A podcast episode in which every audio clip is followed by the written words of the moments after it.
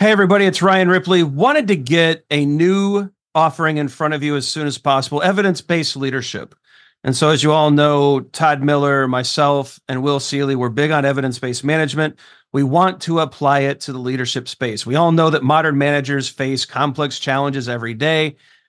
You're juggling a lot of needs your direct reports, your stakeholders, your customers, they all need constant attention. What we want to do is help you manage that. We want you to use information and data to make good decisions around all of these areas so that we're delivering the right thing at the right time for the right customer.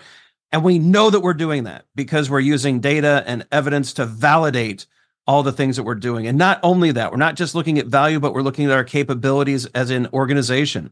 Can we deliver on time? Can we innovate effectively? Do we have too much tech debt? Do we have too many things in process? Are we unable to deliver when the market demands that we do?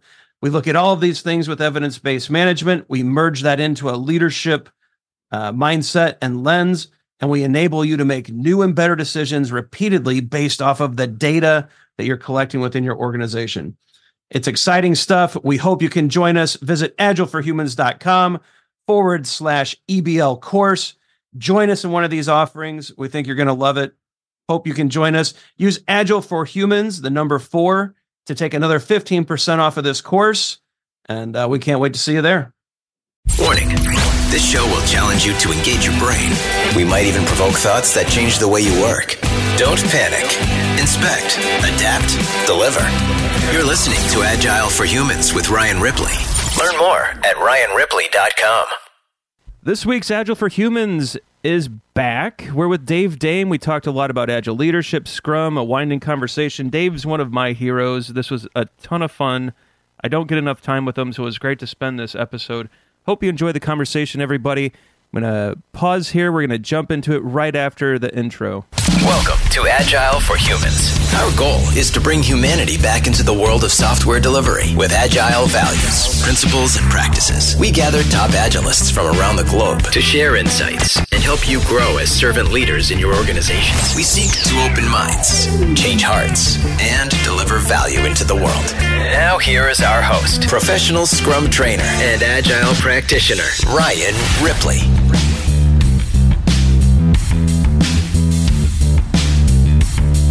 All right, welcome back. Joining me today, Dave Dame. Dave, so happy you can make this work. Uh, it's just great to see you, brother. My pleasure. Um, thank you for inviting me to be a part of this. Anytime I get to spend with you, I feel I walk away or roll away a lot smarter. roll away. It's funny you mentioned that. So, Dave, um, you recently did a talk about that uh, for TED. So you are now so first of all, congratulations. I, you know what? Maybe I should step back. Dave uh, is a fellow professional Scrum trainer at Scrum.org. Dave is also a, a vice president in the banking industry. Um, Dave is also now a highly sought after uh, keynote and conference speaker, uh, especially around um, ability. And Dave, I'm going to let you take it from there. But congratulations on your TED Talk. Um, really, that was it was awesome to watch, and maybe you could give the listeners a little flavor around that and just what um, being able uh, has really meant to you and how that really resonated all through your talk. Well, it's funny because whenever we talk about agility and why it had a personal impact to me is to me, agility is a catalyst for change. It's a catalyst for what is possible.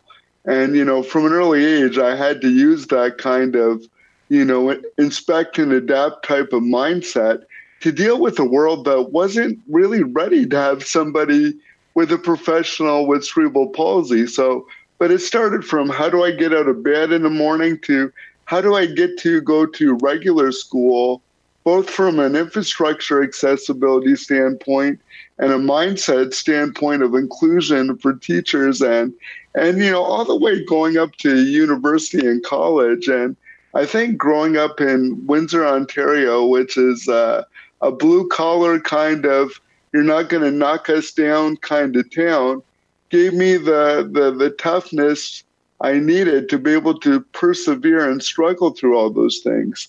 So then when I went to school, I went to school for engineering and business.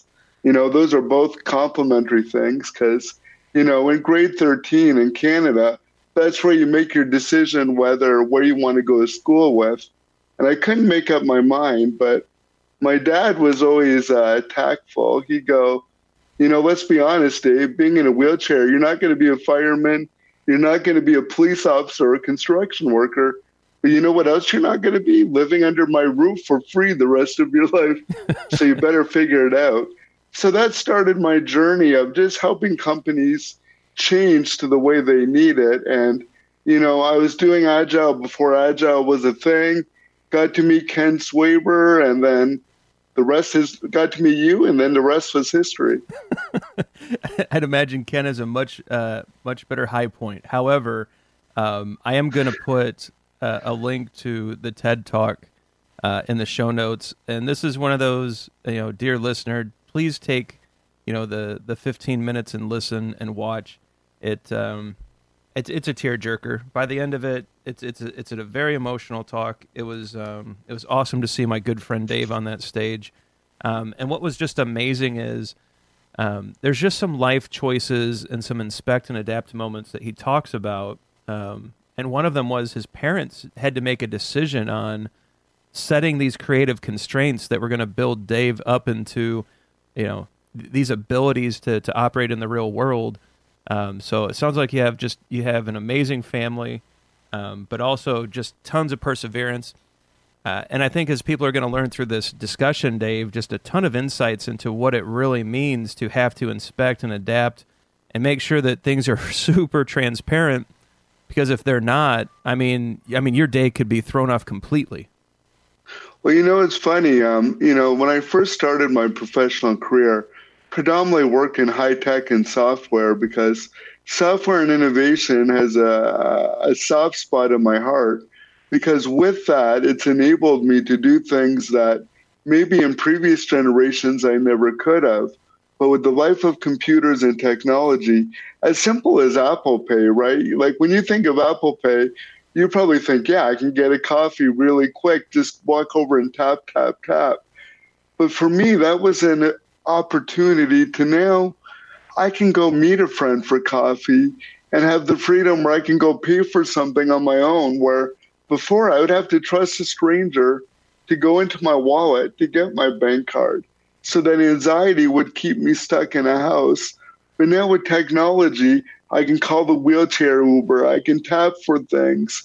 I can use social media to have a voice where maybe in previous generations, I wouldn't have got that opportunity. And I used to just avoid my disability because I didn't want to be lumped in as a guy with a disability. I wanted to be a fantastic leader, a fantastic change agent. And I would always try to mask my disability. And it wasn't until three years ago, a friend, Jason Little, asked me to speak at Spark the Change. And I said, Well, what do you want me to speak about? And he goes, Speak about that engagement agility that you talk about all the time. And I'm like, No, I'm going to do something personal. So I did a story about how my uh, vulnerability and having to be able to work through others to achieve things, develop my leadership style. And I did a, a, a talk called Leading with Imperfect Feet at Spark. And that was the first time I embraced my vulnerability. Um, and I thought it would make me weaker or made me look at maybe less. But since I've embraced it, it's made me stronger than I ever thought I could become. Yeah, Dave, that's a, I mean, was such a great leadership lesson, right? Having to um, basically lead through influence, be vulnerable. Um, how has that played out? Because you're now an executive. You're, a, you're, you're a vice president at one of the largest banks up in Canada. Um, how has that translated into just? I, I mean, just an amazing career uh, in the financial industry. You know, what? How has that really shaped your theory of agile leadership? Well, it was it was interesting because I never I never thought in a million years I would work at a bank, but luckily they were going through a big technology revolution, so it didn't seem like I was going to be Dave the the the automatic teller. I was going to be you know doing technology, but what I've tried to embrace them man because when you're moving to agile, you're really going at the heart of innovation, which is looking at the teams and getting the best of human dynamics and human capital and smartness you need those right kind of skills and empowerment to really get the most out of people. So it's not using the traditional ways where we used to think which motivated them. It's really getting them to feel safe and comfortable where where it's not throwaway code. It's not it's not something to think of as waste, but it's an opportunity to learn. So I work with them to try to make learning a first class citizen and get them to reduce the cost of learning by trying to invest in the right infrastructure so it's cheaper to release the right HR incentives. Like, how do we incentivize people with the behaviors that we want? We can't only incentivize them on delivery if we want to incentivize them to be able to stop a project when it no longer leads value. It's really, you know, the technology side they usually get in an agile way. It's getting the leadership and the way we fund projects, moving from projects to product, and the way we build a culture of agility. But it's working with the leaders to give them the tools they need to lead these autonomous teams, like to push decision making down. Yeah, I'm hearing a, a, lot of awesome trends here, Dave, and I want to pull a, pull apart a few of them there. Um, so it sounds to me like your your view of the agile leader, um, and I think we'll stay in this topic for a little bit. Um, they're working across the org chart. They're visiting HR. They're talking to finance about drip funding instead of annual planning. Um, but it sounds like they're also um, setting the tone, right? So they're saying uh, when someone learns, let's say we, uh, a common phrase is fail fast, which I try to move away from, and let's learn quickly and then do something with the learning. Um, but when that happens, instead of getting upset that something didn't go my way, which by the way, if we're doing experiments, we don't know the outcome, right? And so I don't, I don't usually, but so we're going to get surprised. But when we get surprised, when I'm in that that vice president leadership role, I try to pause and just say, "How fascinating." And now what? Now what? Now what? Now what can we do with this? Instead of getting angry, or instead of showing disappointment, I mean, and that's something just these like intentional practices. Do you have any of those other kind of thoughts there where you know where you have to pause and remind yourself like this is how we build a learning culture, or or even just noticing opportunities where you need to go visit someone else across the org chart. You know, the the strategy is amazing. Have you found tactical um, ideas where um, it's helped you like realize those moments? Because I think awareness is important, but then also like how you actually engage and execute in those moments. Well, first off, it's simply just getting the leaders to share their failures, right? You know, they all love to say fail fast and fail often, and boy, it sure feels good to say, but they don't usually follow it by sharing some of their biggest mistakes that they learned from to create a culture that we're not a success because we we we mitigated failure we're success because we embraced it and we recovered from it so as simple as getting them to share their biggest learning moments it sounds so simple but in a culture where i only move up to look great it's still hard to soak in and then, too, it's funny when you mention go across the org chart. And this is where I'm going to tie it into uh, accessibility. It's funny, for years, it used to be the buildings were the biggest obstacles for me to get in, whether it had a ramp, elevator, to be able to go visit and talk to people. Now we got this thing called an org chart that even though they're a box, they seem to be big steel walls. So we got to learn to make that org chart accessible and fluid so it doesn't bar entry from anybody. I, I remember distinctly. I, I like your your comment where those lines are really big steel bars. I remember a situation. I'm I'm working with a company and working with this very nice leader, and uh, she has three teams reporting to her, and all three teams are doing customer engagement of some sort and she was really upset because none of the teams knew what the others were doing. So customers were getting multiple calls in a day and multiple touches. And, and I just stopped and I and I asked her, "Ma'am, can can your teams just do a quick like you know getting a getting a quick daily scrum here and talk about the customers and show the roster so that if people need to pair up and they can tag team on calls and it's just one touch." She goes, "Well, no, they're all in different departments." I'm like, "But but ma'am, they all report to you." Like these are all your departments. She goes, yeah, but that would you know, and, and it was really this huge block, and it it was finally, um, and and I started asking these questions, like, you know, are they co-located or are they in different cities? She's like, oh no, they all just sit right over here. They were all sitting in the same space, and I'm like, I, and and for some, but there is this, I, and I think you hit it beautifully. There are these steel walls up in place when we look at this org chart, and it's like these de facto silos pop up and eventually, I just went over and grabbed a person from each team and said, Can you tell me the roster of customers you're talking to today? And there was overlap all over the place. We wheeled over a whiteboard. We wrote down the customer names. We put post its of people who needed to be on those calls.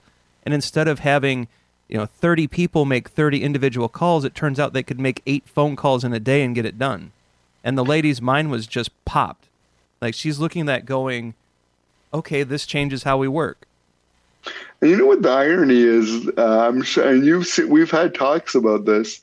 The C stack is cross functional, right? They're used to working with the CFO, chief marketing officer, CEO, CTO, whatever. We're working with the teams to get them cross functional, dev, QA, BA, design, whatever. But yet there's that middle layer that for some reason protects those silos, and it could be how they're measured, right? Because they get broken into different cost centers and different accounting things. And because of how they're being measured and evaluated, it's preventing from doing the right thing sometimes. So I think in a, an attempt to try to measure something unilaterally, we take away from from impact that can be made of collaboratively. No, I, I totally agree. I remember being a middle manager at, at a orthopedic manufacturing company, and uh, that middle layer is highly competitive. And, and I think you hit it on the head with the incentives, um, even to the even to a fault. Where um, I, re- I remember distinctly, I was in a I was getting reviewed by the director I was reporting to at the time, and he told me, or he started questioning why I was helping fellow uh, managers, you know, understand planning and understand how to use our tools and he goes, "That's a person that's going to steal a, a promotion from you someday if you keep leveling them up." And I and I turn to him and I go, "That's awesome, right? If if I'm not able to to to help my team because we're all trying to we're all serving the same director, and I'm like, if you, if I'm not able to help my team and help us overall succeed, and if that's not measured, is if that's not a measured benefit, and if that's not something that you value, then you're right. However, I still have to help my friends, and I'm still going to help that middle layer. Like I, I don't know how to. I don't want to compete with them. I want us all to win, and that was really antithetical to the model uh, of how people were operating at that middle layer. And I wish I could tell you the world has changed. it's not, and it's funny because I think, it, and just think about how we were measured as leaders, Ryan. We get told you need to drive this outcome. You own this outcome do I own it or does the team? Like I used to feel bad when they go, Dave, good job of delivering this product to market. That was great. I'm like, well, thank you, but it was really the team. Yeah. I should be measured on a scorecard of am I growing my team? Are they getting new skills? Are they getting more soft skills? Are they collaborating better? Are they solving more things? Actually, I should be doing a job of do they even need me anymore? Because if they don't need me anymore, job done. They can work and operate, and I can fix some new problems. But as a leader, we need to be measuring on how are we growing the people? How are we removing the impediments that are beyond the team? And what are we doing to contribute and safeguard the culture where they can push back? We can have autonomy to do that. That's where I should spend my time and get incentivized. But if they go, Ryan and Dave, you own to drive this, then they're rewarding us for a different kind of outcome that we hired really smart people to do it. We're no longer manufacturing. God, God bless them. They don't have to listen to us to be successful. Yeah, that's a uh, yes. That is that is truly a blessing. Um, but it, but it's it's something we talk about in the professional agile leadership class quite a bit too. I spend a lot of time um, talking with leaders in that class of you know easy easy line of questioning, right? The first question I'll ask is, you know, do you all believe that you're hiring the best and brightest in your markets? And of course, they all say yes. Everyone believes they have the best and brightest. And I think for the most part, companies are really hiring for uh, top talent these days. It's a very competitive marketplace, right? And so the next question is, well, then why are we trying to tell the best and brightest what to do? Shouldn't we give them a vision? Shouldn't we explain value? Shouldn't we provide some some enabling constraints and then sit back and watch the best and brightest do amazing things? And they all just sit back stunned. I, that really is um, and I and someone hit me with that line of questioning earlier in my management career. They're like, someone hit it hit me a little more direct. They said, "Do you believe you're the smartest person in the room when you're sitting down with your staff?" and I was just and I and I knew I was trapped. And I'm like, "Well, no, we've got some really bright people on the team." And the person turned to me and said, "Then why don't you shut up and listen to them?" And I thought, "Okay, message received." And I I think this is one of our challenges, Dave. No, and I, and I was recently speaking at uh, the Maple Leaf Sports and Entertainment, and I asked them, I go, how do you define a leader? And let me ask you, Ryan, how do you define a leader? How do I define a leader? Yeah. Um, I, I think there's there's three three characteristics that I believe are that lead that make leadership. I, I think that a leader loves their teams, which means you love people. I think it means that you want those people to be wildly successful and that you're going to remove every impediment that you can that they can't handle that prevents them from being uh, that prevents them from doing their job and their self actualization. And I think if you've got those three things, you're on that path to leadership. And that marries well with my definition. But uh, you know, so many organizations that I've went to, it's usually title or some sense of uh, prestige or privilege yeah. with the leadership thing, and then I think back in my life, one of the greatest leaders I ever met was uh, my personal support worker, B, that you've met a couple times at, uh, at a scrum.org event. Yep. And just to tell the audience what a personal support worker is, it's somebody that comes in every morning to dress me, shower me, and help me get off to work. And why I say B is one of the greatest leaders I know is he's devoted his life to be at my house at five in the morning. Get me up, get me on the bike. I get all sweaty, shower me, get me dressed, and bring me to work. And the, the way he enables me to be able to create a change, without him, I wouldn't be able to make an impact and bring all the greatness in the world. And sadly, his role isn't looked at as prestigious. And I hate to say it's even looked down upon. But he's one of the greatest leaders I know because he enables me to do great things. So when I share that story, I usually like to ask the leaders, who are you willing to shower to make your organization better? Yeah, and it, that is another one of those like two by four questions to the face that um, I think sometimes we need to use. But uh, I mean, to to comment on B, that that guy. I mean, when I first met him, I think he was still kind of a kid. Um, awesome. That's awesome, just his maturity. yeah, awesome young man. Um, and he just, uh, I mean, he fits right in with the group. He he truly loves you, Dave. He does his work uh, joyfully, which is, I think, another mark of a leader. He's joyful um, through all of his work, and he truly has that servant heart. He is he's awesome. And you mentioned it. He was he's invisibly present, right? So even when I'm doing my thing, he's in the background to make sure that everything is still flowing, but he's not front and center. Yep. Yeah, I, I think he's an awesome example. Uh, we actually struggle in the class sometimes when we get asked, you know, who's who's your ideal example of an agile leader? And it's it's kind of hard. You know, the tech industry has the Steve Jobs and the Bill Gates and the, you know, but those guys were very much um, directive right? And uh, especially Jobs, um, if you believe the biography, is not very kind. Um, but I think uh, I think when when I when I get asked that question next time, I might tell the story of B. I think yeah, he's an excellent example. He cares for the people. He enables. He doesn't try to lead in front. He leads in back so the world around him can be better. And he's got a heart bigger than his body, and the world is a better place with him in it. But I'll tell you what, he also and and I've I've observed this, uh, especially when we're in uh, in Boston together. he will take direct action when it's needed. Um, yeah. He does jump into action when you need something, if something's not going quite right. And so, you know, he, but he balances that beautifully. And I think that's part of the leadership role is that ability to know that, yes, we lead from behind, we're leading through influence, we're empowering and enabling, but also sometimes we got to jump up and take the hit and then solve something. And he just, that balance is just, he doesn't take away your agency, he doesn't take away um, your liberties, but at the same time, he will jump in and directly take care of something to ensure that your needs are still met. And I think that it's just such an awesome balance. But he does what a great leader does, right? Because we all jump in if we need to, but the great leaders know when to give back control to the team, right? When we give the wand back to say, okay, we've solved, we've helped, but now here's back the responsibility and go.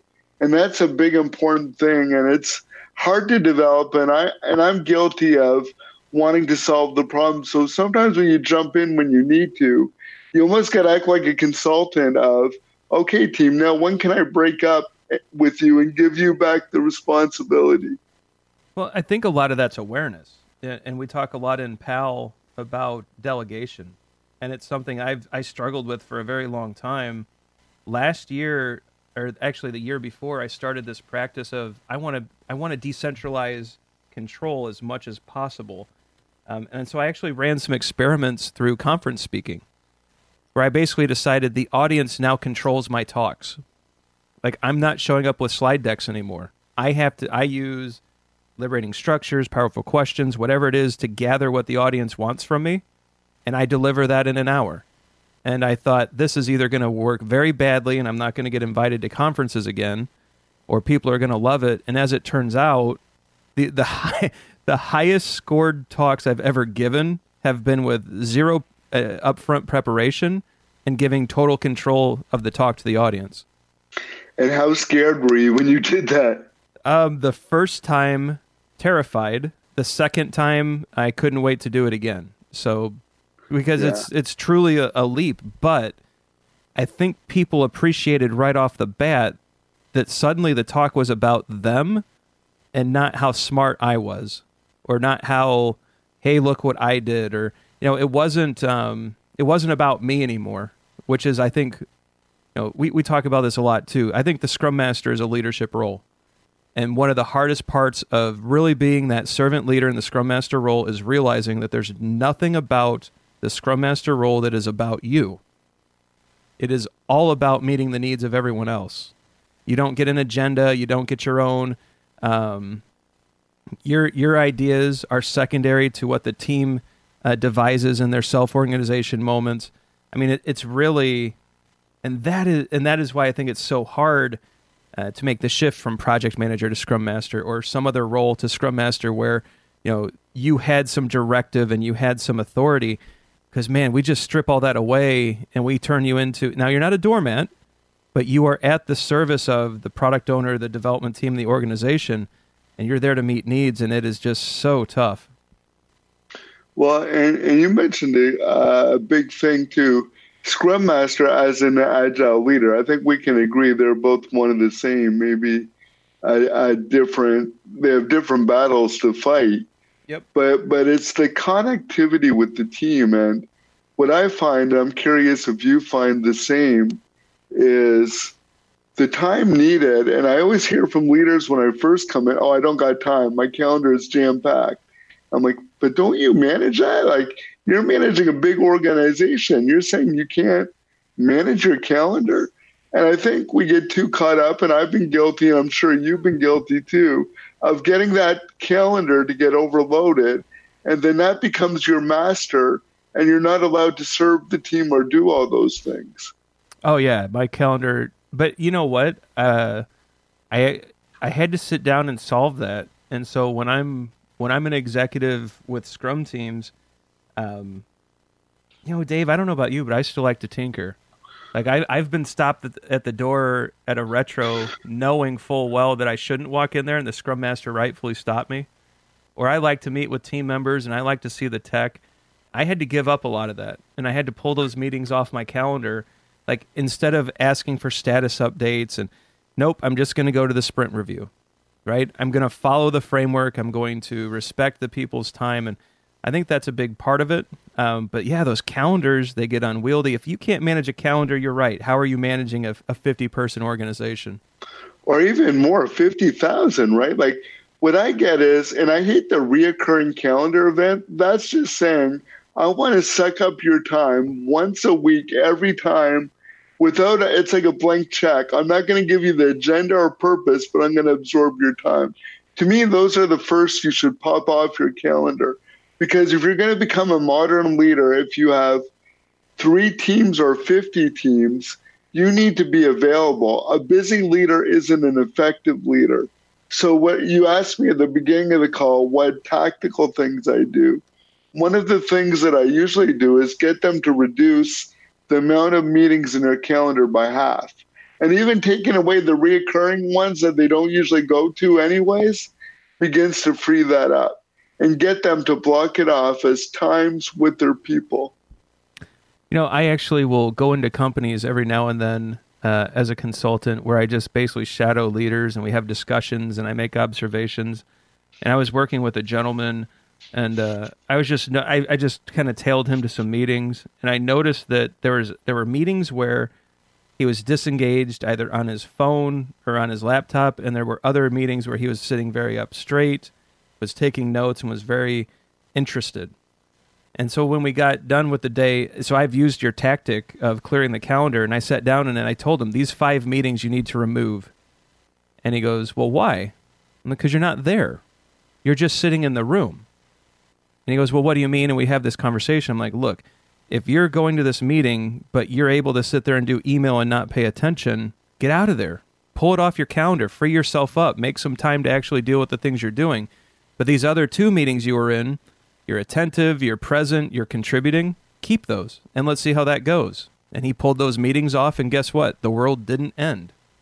Because the problem is, is they feel they need to be in the meeting because it's a club, right? I want to be seen as I'm around this table. I am thou part of this group instead of, okay, but what am I accomplishing? what do you need from me in this meeting? Do you need a decision? Is it, am I just in here to cover your ass? Like, why am I in this meeting? And sometimes I'll push back and go, what do you need me from this meeting? Yeah. Well, I think let's add to our definition of agile leader.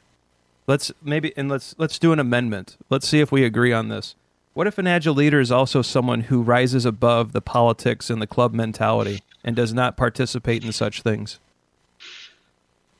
that to me is a real leader, bold not to not to do the status quo.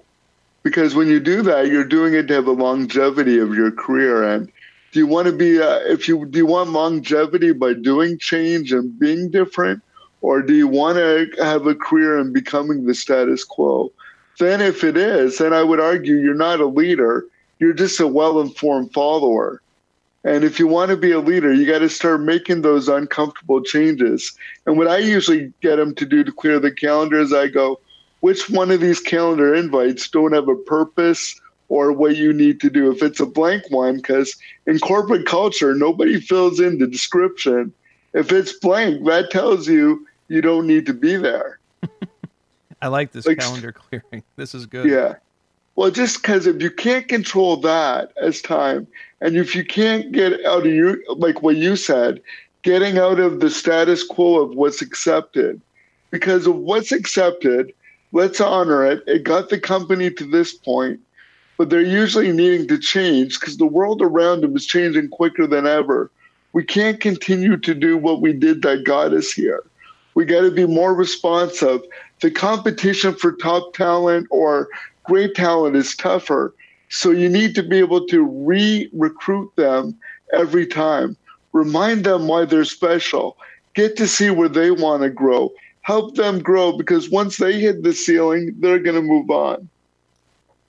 No, I, I think that's powerful. Um, uh, totally important to realize that, yeah, these people, the average tenure at a company these days is, is around three years, Dave. Isn't that yeah? Crazy? I'm I'm getting I'm getting close to three now. So uh oh. Yeah. another tactic that uh, that I've started talking about in PAL with with these leaders as well. Um, I like to think about, and I've I've started to do this uh, monthly. I'll keep a little. I, I, well, I'll keep a little pad of uh, post-its in my pocket with a sharpie. I, I, think most of us do that now, or at least we we keep that stuff with us. You able-bodied people. I know my privilege is showing. I'm sorry, Dave. no, but uh, you're so good at derailing me. well, just like when people call it a daily stand-up, I'm like, what? I can't go. That's why it's called a daily scrum. Let's get inclusive and let's let's take the hate out of scrum and call it the daily scrum. That's right. Be inclusive, people. Call it the right thing. Um, what I was thinking about though was, you know, every time I say yes to something, I try to make a note about that decision. Um, because I'm really worried about the word yes. Yes is actually dangerous to me. And uh, that uh, that often gets some weird looks from people in the class. But then I turn to them and I say, "Think about something that you've said yes to. Now, tell me three things that you've implicitly said no to by saying yes." And then the, this light bulb goes off, and they're like, "Oh, I said yes to this trip. That means no to my kid's basketball game on Friday. That means no to spending time with my team through this very difficult release. You know, and they start coming up with all the things they said no to because they said a yes. And it's this practice that's really helped me, um, especially in a leadership role, get better at saying no to meetings that don't matter, meetings that I don't contribute. Because every hour I spend in that room is an hour that I'm not mentoring, coaching, teaching, training, serving. And it, it really, um, it's really changed. Actually, it's freed up time, but it's also changed the way I've approached the work. And you know what? That's just the, I think, the disability of a lot of organizations.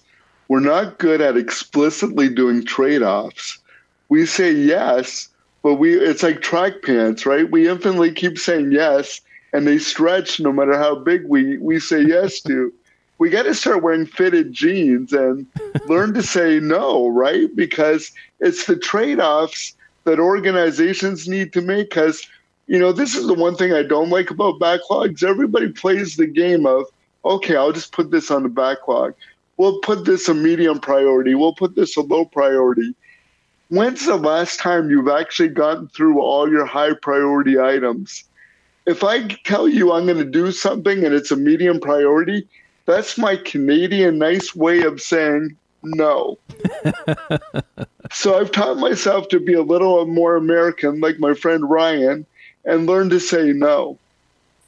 Yeah, I, I think it's a skill to to really think about your core values, um, what you need to achieve, you know, how you can delegate and decentralize power, and in certain, you know, you, you keep all of those those guiding principles in mind, and then sometimes the no makes sense, and I, I think it's important. I also like the idea of the self awareness right? In the moment, do you really understand the trade offs you're making, like you mentioned?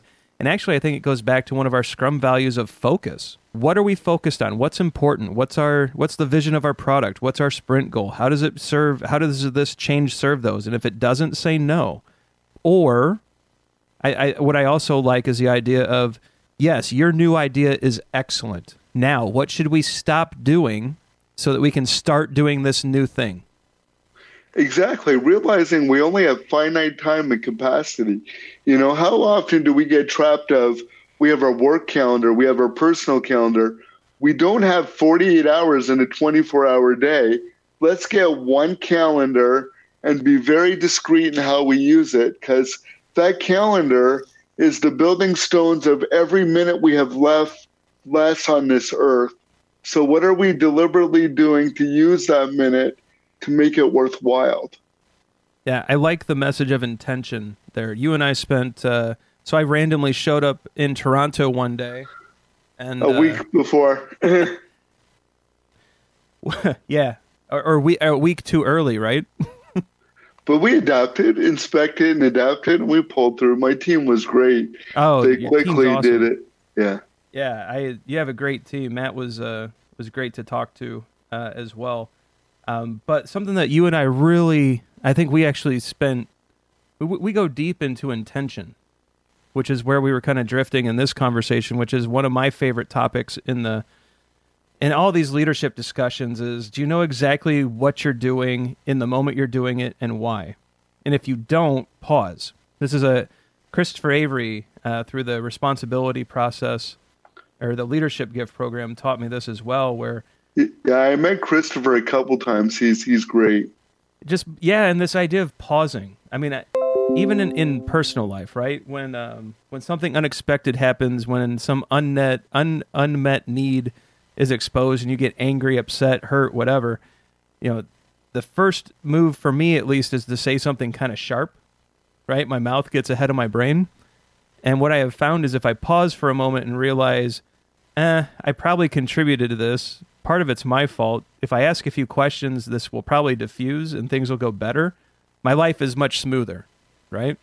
And I have found that pause, figure out what my intentions are, and then enter into the situation and try to to to ask questions and guide works far better than just random action, right? And and you know it's funny. It's it's again like you're right because we we we're in such a an urgent need to respond, right? We feel a sense we got to respond, we got to move, we got to do that. Does agility take our time away sometimes from actually pausing and thinking to get that clarity?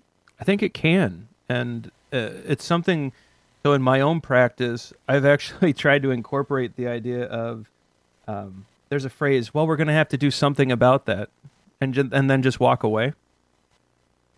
And people are like, well, what are we going to do? And I'm, I don't know yet. We have to. I want to think, and just give it 20 minutes. You know, I'm not, I'm not saying wait a week, but just pause, think, you know, inspect, adapt. Right? There's this like the, the but the transparency step is sometimes missed and transparency can sometimes mean ask questions, pause, think, reveal, then you inspect, then you adapt. And that's interesting. I think that's what's probably bad with a lot of traditional corporate culture. Idle time is considered bad. We got to quickly deliver, deliver because we're delivering on what we believe we know instead of if we sit back and go, what do we want to find out? I don't think we take that time to do that deliberate pause of, what should we be doing? What shouldn't we be doing? What should we start now? What can we start later?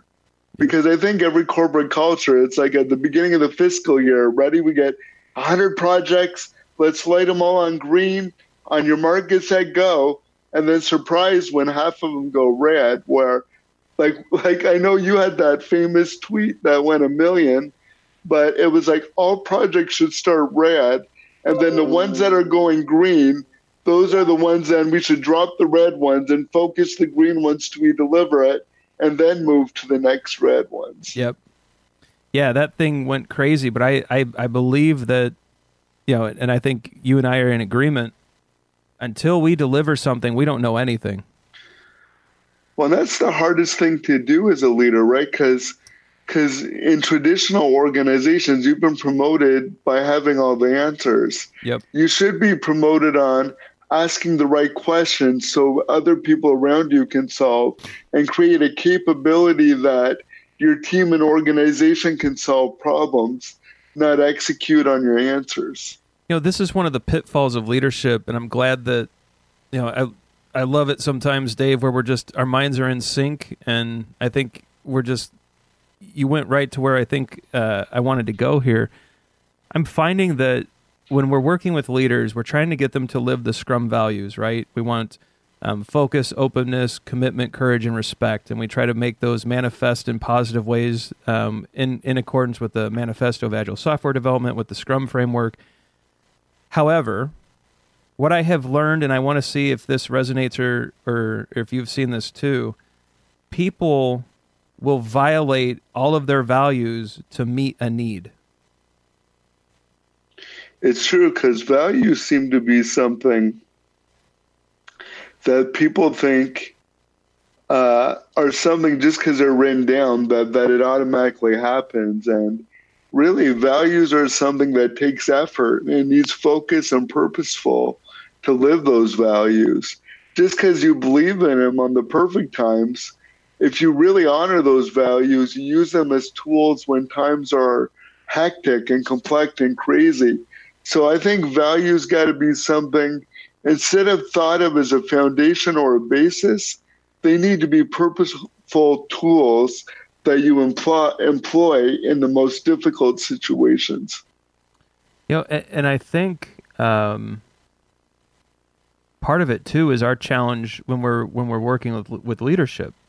A lot of the times we'll go charging in head first with agile, agile, agile, scrum, scrum, scrum, and um, if we haven't actually learned what their needs are, and each lead each leader's needs are different, we run the risk of all of our values and principles getting violated.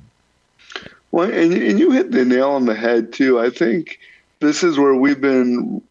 I find I find interesting in the coaching community, and I've been to many conferences, and they're like, our leaders, they just don't get it. They don't understand. The leaders are, you know, this, that, you know, everything. I'm like, as coaches, aren't we supposed to be empathetic and meet them where they're at and understand why they might be doing that instead of judging them? We preach about not judging, but I keep reading all these blog posts from coaches how how leadership is bad. I'm like, well, if we're going in with that thought right away, we've already lost because we're coming in with the the tool of Scrum and Agile, and that tool won't solve their problem. Let's first solve their problems and then show how agility can either solve that problem or create new opportunity that they never had before. Yeah, it's that service uh, mentality again, and and I've seen the same blog posts, and I've actually gotten um, some questions during keynotes and during conference talks about why leaders are so bad or why they don't get it. And I once fired off very publicly back at a person saying, um, if that's the case, it's 100% your fault. What are you going to do about it now? And that person looks stunned. And I'm like, well, you're the coach, right? They're like, well, yeah. Well, if they don't get it, you haven't said it or taught it in a way that's meaningful or valuable to them. And so now, how are you going to fix that? And it really was upsetting to to people. Um, however, at later on, that same person caught me an email or, or sent me an email and said, "Point taken." Um, I asked the leaders what they needed. I had no clue the struggles they had from above. Now we're working on ways to address those in an agile way. And I, and I think you and I get it because we've sat in that seat, right? So we come in that empathetic. We get the culture they're sitting in. We get the stress they're under, right? I totally empathize with the stress they're under. But that's where you got to kind of meet them where they're at and show them how agility takes away the pressure of them always having to be right. Yep. And they can go into small iterations and learn to get to right quicker instead of trying to predict right. Well, and it comes down to, you know, how is being right all the time, or how is the illusion of being right all the time serving a customer? Exactly. Like, we got to start being going wrong where wrong is okay. If failure is okay and learning is okay, wrong has got to be accepted. Because wrong is uh, wrong is wrong is really a byproduct of learning, and you know, you can't learn without being wrong or not knowing the answers. Because if you know the answers, there's nothing to learn. Is it possible that being wrong saves us money? I think it saves us more money than trying to do the illusion of being right. Oh, I, I, I think so too, Dave. I think the being open to learning means that that we can find out what the customer wants rapidly, and not build waste and not waste their time. Uh, it means that we can I, I think every decision you're making in an organization today, if you just tag on the question of how does this serve a customer, you might be amazed at how little the way that customer that that companies are structured today are how little that that structure is about delivering products and serving customers and how hierarchy is really meant for management not for delivery or service and that might change the way that people think about budgeting and marketing and sales and how is the thing you're doing today potentially serving a customer? And if it well, not maybe stop. And it's funny because organizations have grown so large, and you and I have been in ridiculously large corporations.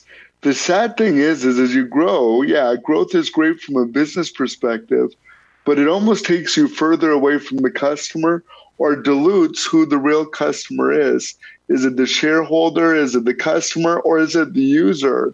And I think we need to be very conscious of bringing in the customer and the user together because I feel if we meet their needs, the other stakeholders benefit as well. But we don't invest time in getting customers in because it's soft and tangible that you know if you don't see a concrete benefit to it that's usually the first efficiency benefit but it comes at a greater loss because you're losing touch for those who you serve. Well and i've in in our workshops and classes and discussions i always try to um, point out to these leaders that if you don't know who your customer is if you don't know who your stakeholders are if you don't know who you're actually serving you're in a lot of trouble because there's three people in a in a garage in Silicon Valley figuring that out right now. And I'll tell you what, a Canadian bank bought ING, um, and they saved that market some heartache. But not every disruptor is going to get bought. Disruptors are going to get through, whether it's I mean, we've seen it in finance. I mean, if Bezos really jumps into medical, like he's like he's saying, holy cow, get ready. I mean, you've got the Lyfts, the Ubers, the Airbnbs. These are the largest Airbnb, the largest hotel chain in the world that owns no property. Whoever thought if you had if we had talked about this 30 years ago, Dave, well, I would have been 10 years old, but I mean, if we had talked about this years before, I mean, who would have ever thought that the largest hotel chain would own zero property? Well, and that's why software has been an enabler, right? It's created new business models. It's connected the world in any different way before. So a customer isn't just somebody in a local demographic. A supplier isn't someone in a local demographic. It's really made it more global. And to bring it back to your original point, I usually like to ask leaders, when's the last time they spent three hours with the customer?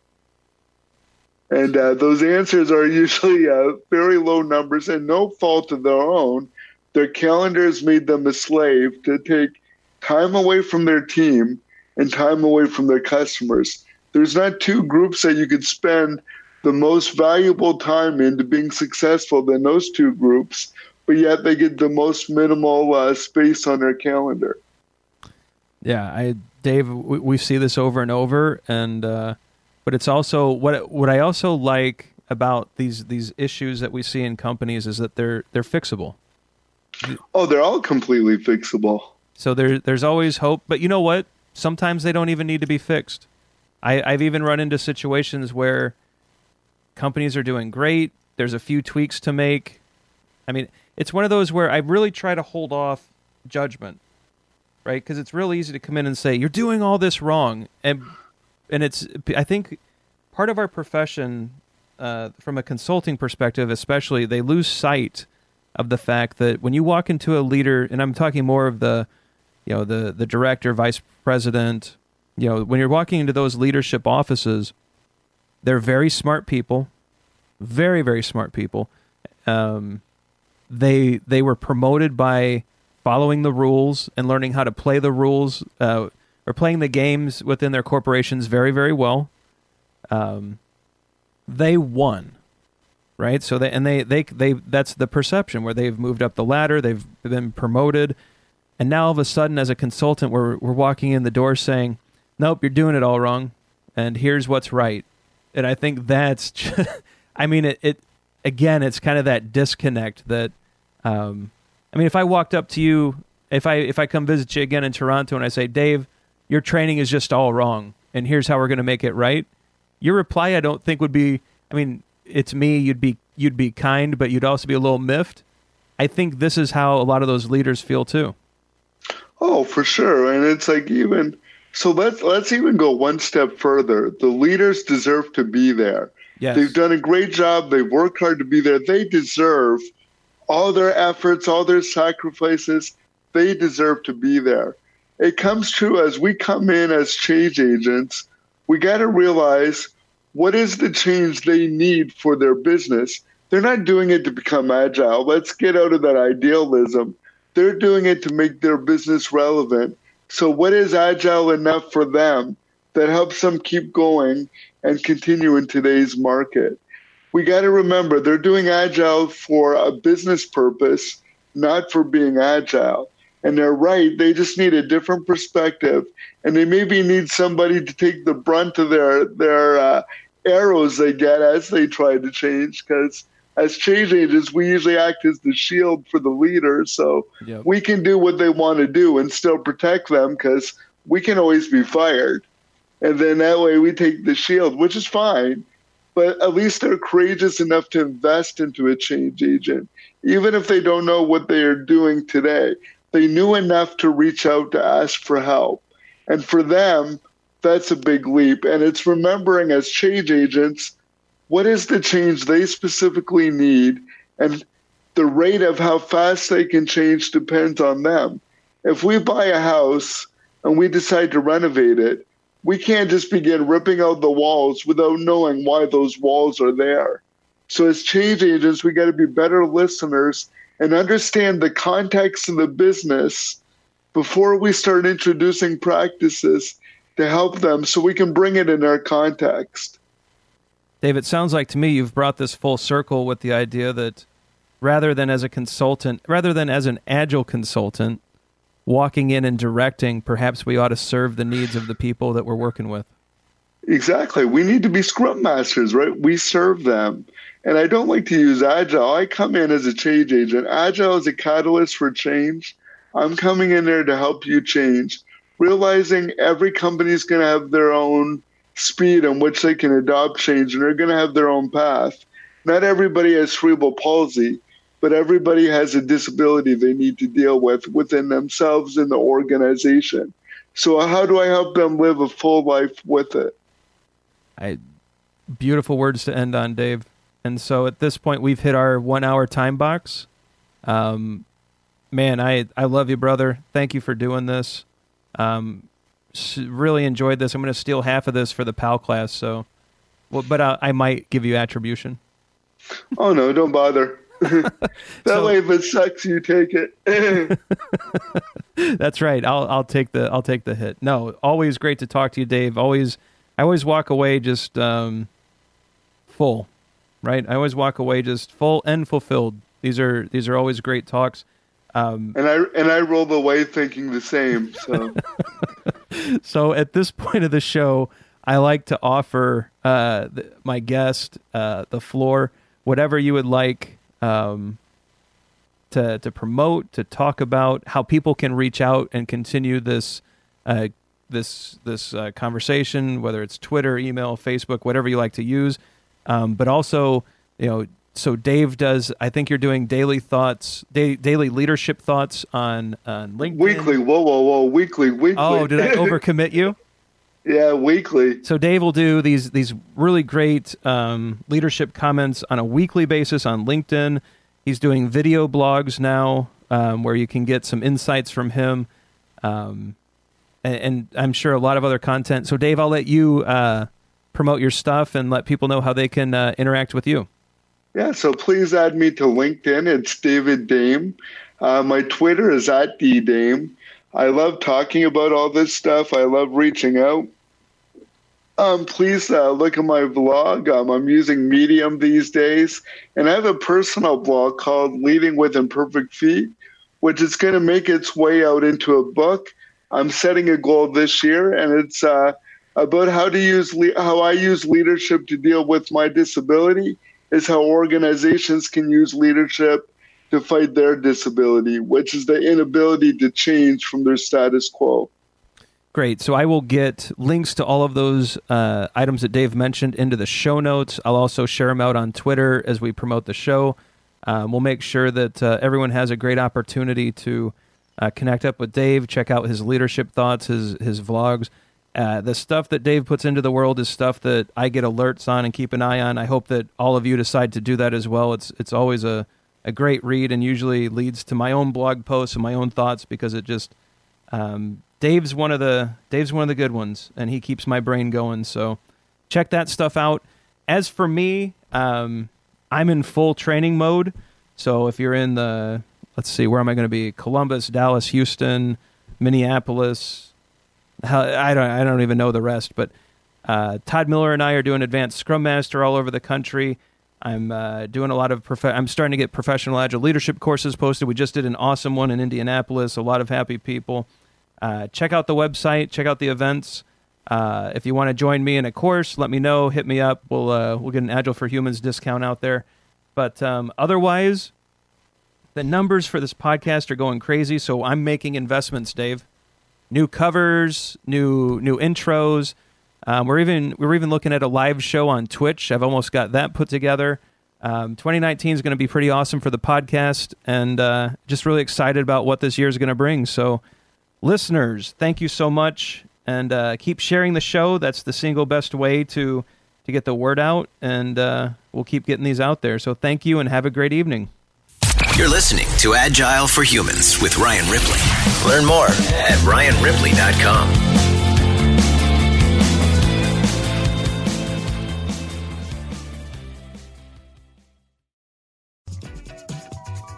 Hey, it's Ryan. If you're enjoying this show and want to take a deeper dive into Scrum with me and Todd, check out agileforhumans.com forward slash training. Be sure to also look at the show notes to subscribe to our newsletter, get a copy of our book, Fixing Your Scrum, and learn more about working with us at Agile for Humans. Thanks for listening and Scrum on.